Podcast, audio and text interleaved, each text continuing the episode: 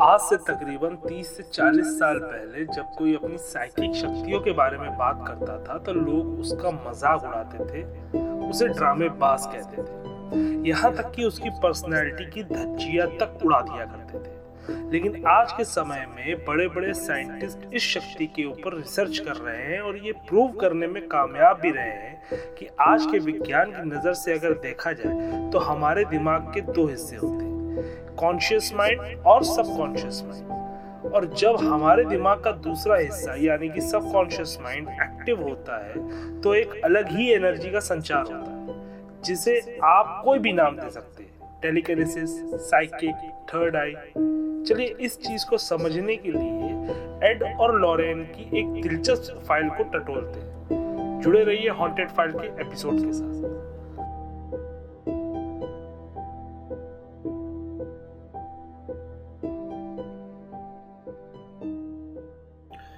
Lieutenant grant अपने ही अजीब से कश्मोकश में उलझे थे, जब से उन्हें ये पता चला कि उनकी एक पहचान की लड़की, जिसका नाम बारबरा हैरिस है, उसकी मौत हो चुकी थी।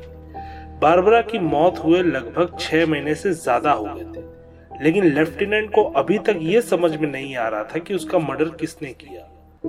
और इसी वजह से लेफ्टिनेंट के घरेलू संबंध भी काफ़ी खराब हो रहे थे। बारबरा की रहस्यमय तरीके से मर्डर हो जाना कोई आम बात बिल्कुल भी नहीं थी। आम तौर पर पुलिस वालों के अंडर काफ़ी सारे केसेस आते हैं, लेकिन ये केस कुछ अलग ही था। दरअसल 12 अप्रैल की रात को लगभग 10 बजे के आसपास बारबरा जो अपने घर जाने के लिए तैयार हो रही थी, उसे रास्ते में एक स्विचमैन मिला, जो शायद बारबरा के पहचान का था। एक फॉर्मल मुलाकात के बाद बारबरा अपने घर के लिए वापस मुड़ गई। कुछ समय बाद बारबरा के पेरेंट्स पुलिस स्टेशन में आ गए और उन्होंने बारबरा की मिसिंग कंप्लेन कर दी।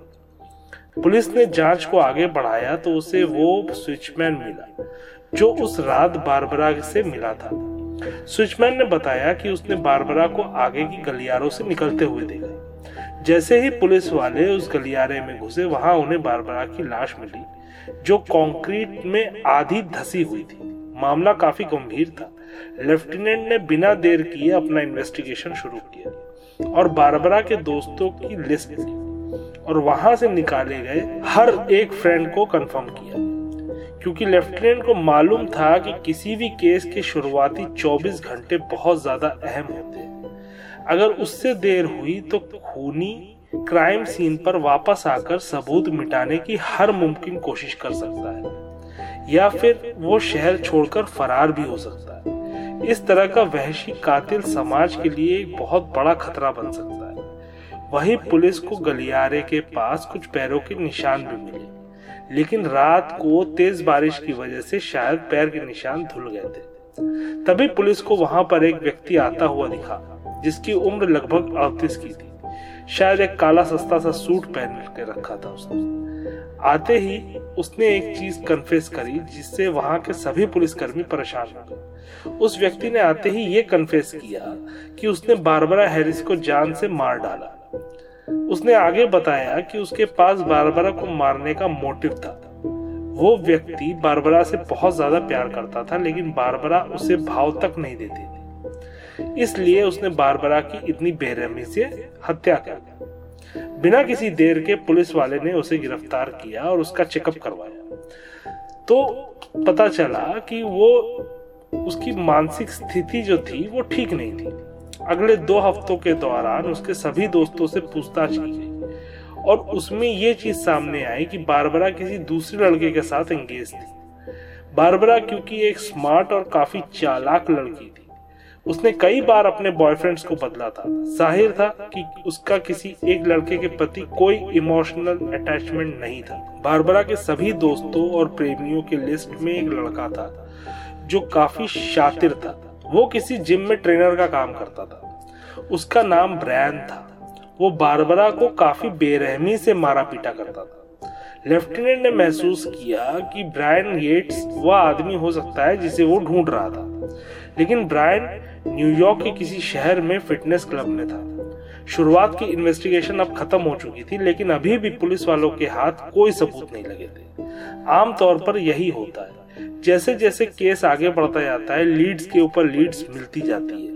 कभी कभार ये लीड्स जानबूझकर क्रिमिनल फैला देता है, ताकि पुलिस लीड्स को फॉलो करने में लगे रहे और क्रिमिनल को वक्त मिल जाता है सबूत मिटाने का या शहर छोड़कर भागने का। लीड्स को फॉलो करने में फ़ायदा तो है, लेकिन ये लीड्स मिसलीड्स भी बहुत करती हैं। तीन महीने बीत गए, लेकिन लेफ्टिनेंट को अभी तक कुछ भी नहीं मिला सिवाय फैब्रिकेटेड लीड्स के। पूरा का पूरा पुलिस डिपार्टमेंट और खास कर कर लेफ्टिनेंट फ्यूगरसन इस केस को लेकर काफ़ी फ्रस्ट्रेट हो चुके थे। उनके कमांडिंग ऑफिसर ने कहा कि दूसरी केस फ़ाइल पर ध्यान दो, बजाय इस केस को टटोलने के। लेकिन फ्यूगरसन ने केस के साथ कोई समझौता नहीं किया। फ्यूगरसन एक शातिर पुलिस ऑफिसर था, जिसने काफ़ी सारे हत्या के मामले निपटाए थे। लेकिन बारबरा के मर्डर की मिस्ट्री अब सुलझने की बजाय और उलझती चली जा रही थी। कारण था हर बार कोई ना कोई नई लीड मिल जाने का। आमतौर पर लीड केस को सॉल्व करने में मददगार होती है, लेकिन बारबरा के केस में ऐसा कुछ भी नहीं था। उसका केस और ज़्यादा उलझता चला जा रहा था। एक रात टीवी पर उन्होंने एक ऐसा शो देखा, जिसने उन्हें परेशान कर दिया। टीवी पर एक इंटरव्यू शो चल रहा था, तभी उनकी नज़र एड और लॉरेन पर पड़ी, जिन्हें एज ए गेस्ट बुलाया गया था। उनका परिचय एक डेमोनोलॉजिस्ट की तरह करवाया गया। सबसे पहले, फ्यूगरसन को लगा कि ये सारे ठग होंगे, लेकिन जब उसने ध्यान से शो को देखा तो उसको लगा कि ये लोग किसी तरह का अपने लिए दावा नहीं करते। ये तो बस उन लोगों की मदद के लिए पहुँच जाते हैं जिन्हें वाकई में लगता है कि वॉरेंस की उन्हें सबसे ज़्यादा ज़रूरत है। और वो जरूरतमंदों के बुलाने पर चले जाते थे। हालाँकि इस बात ने लेफ्टिनेंट को सबसे ज़्यादा आकर्षित किया। वो ये थी कि इस कपल ने काफ़ी सारे गुमशुदा को तलाश करने की और हत्याओं को सुलझाने में भी उन्होंने पुलिस डिपार्टमेंट की काफ़ी मदद करी थी। अपने मज़बूत इरादों और ठोस कदमों के बावजूद, अभी तक बारबरा के केस में कोई तरक्की नहीं थी। अभी तक लेफ्टिनेंट ये समझ चुके थे कि लीड्स का पीछा करना एक बेवकूफ़ी है और ज़्यादा देर करना भी ठीक नहीं था। क्योंकि अगर ये मर्डर किसी सनकी ने किया था तो शायद वो अपना अगला टारगेट प्लान कर रहा हो या कर चुका होगा और लेफ्टिनेंट ने वॉरेन से मिलने का फैसला किया। मेरा नाम लेफ्टिनेंट ग्रैंड फ्यूगरसन है। मैं एक पुलिस डिटेक्टिव हूँ। मैंने आप दोनों को कल रात टीवी पर देखा, अपना परिचय दिया और एड ने उन्हें अंदर बुला लिया। लेफ्टिनेंट ने पूछा, क्या हम बात कर सकते हैं? तो फ्यूगरसन ने उसे बारबरा मामले में सब कुछ बताया। लॉरेन ने लेफ्टिनेंट की बात काफ़ी ध्यान से सुनी और फिर मदद करने के लिए राज़ी हुई उसकी इस विनम्रता ने फ्यूगरसन को आश्वस्त किया, क्योंकि एड और लॉरेन ने किसी तरह का कोई दावा नहीं किया था कि हम लोग कातिल को पकड़ ही लेंगे उस रात बारबरा का केस जानने के बाद लॉरेन की नींद उड़ी हुई थी। एकदम से उसे किसी काले आदमी का चेहरा आँखों के सामने नज़र आया। लॉरेन उस काले व्यक्ति को पहचानती भी नहीं थी। उसके चेहरे से एक बुद्धिजीवी होने का लक्षण साफ़ दिखाई दे रहा था। वो आदमी काफ़ी पढ़ा लिखा लग रहा था। थोड़ी देर बाद वो चेहरा भी धुंधला पड़। गया और फिर से लॉरेन सोने के लिए चली गई। कुछ समय बाद ही लॉरेन को किसी लड़की के चीखने चिल्लाने की आवाज़ ने उसे जगा दिया क्या वाकई में लॉरेन ने बारबरा हैरिस की चीखें सुनी थी? और फिर वो काला आदमी आखिर था कौन, जिसकी तस्वीर लॉरेन की आँखों के सामने आ गई थी? दूसरे दिन एड और लॉरेन एक मोटल में जाके रुके। जहाँ से उनको क्राइम सीन तक ड्राइव करके जाने में लगभग छह घंटे लेफ्टिनेंट ने बिना देर किए हुए लॉरेंस को वहाँ लेकर गए। वहाँ पर लेके गए, उस पॉइंट पे लेके गए जहाँ पे ये क्राइम हुआ था। तभी अचानक लॉरेन की आँखों के सामने कुछ तस्वीरें उभरने लगी। एड और लॉरेन दोनों आगे बढ़े तो लॉरेन को थोड़ा आश्चर्य हुआ, क्योंकि अब जो तस्वीर उभर रही थी, उसमें उस अश्वेत रंग के आदमी के अलावा दो गोरे रंग के आदमी भी थे, जो उस समय बारबरा से बात कर रहे थे। काला आदमी काफ़ी ज़्यादा गुस्से में था और बारबरा उसके बातों का मज़ाक बना रही थी। ये जो आवाज़ें लॉरेन को सुनाई दे रही थी, ये आवाज़ें फुसफुसाहट बनकर उसके कानों में आ रही थी। लॉरेन ने देखा कि उस आदमी ने उसके मुँह पर एक पंच मारकर उसे गाड़ी में अंदर की तरफ़ ढकेल दिया। लॉरेन को चक्कर सा आने लगा। लॉरेन लॉरेन, क्या तुम ठीक हो? एड ने उसको संभालते हुए पूछा, हम बहुत करीब है। लॉरेन ने यह चीज़ बोली, किसके पास? लेफ्टिनेंट फ्यूगरसन ने पूछा, उस पॉइंट के पास जहाँ उन्होंने उसे मार डाला। तुम्हारा मतलब है ब्रिज या गलियारा? तो उन्होंने कहा, गलियारा।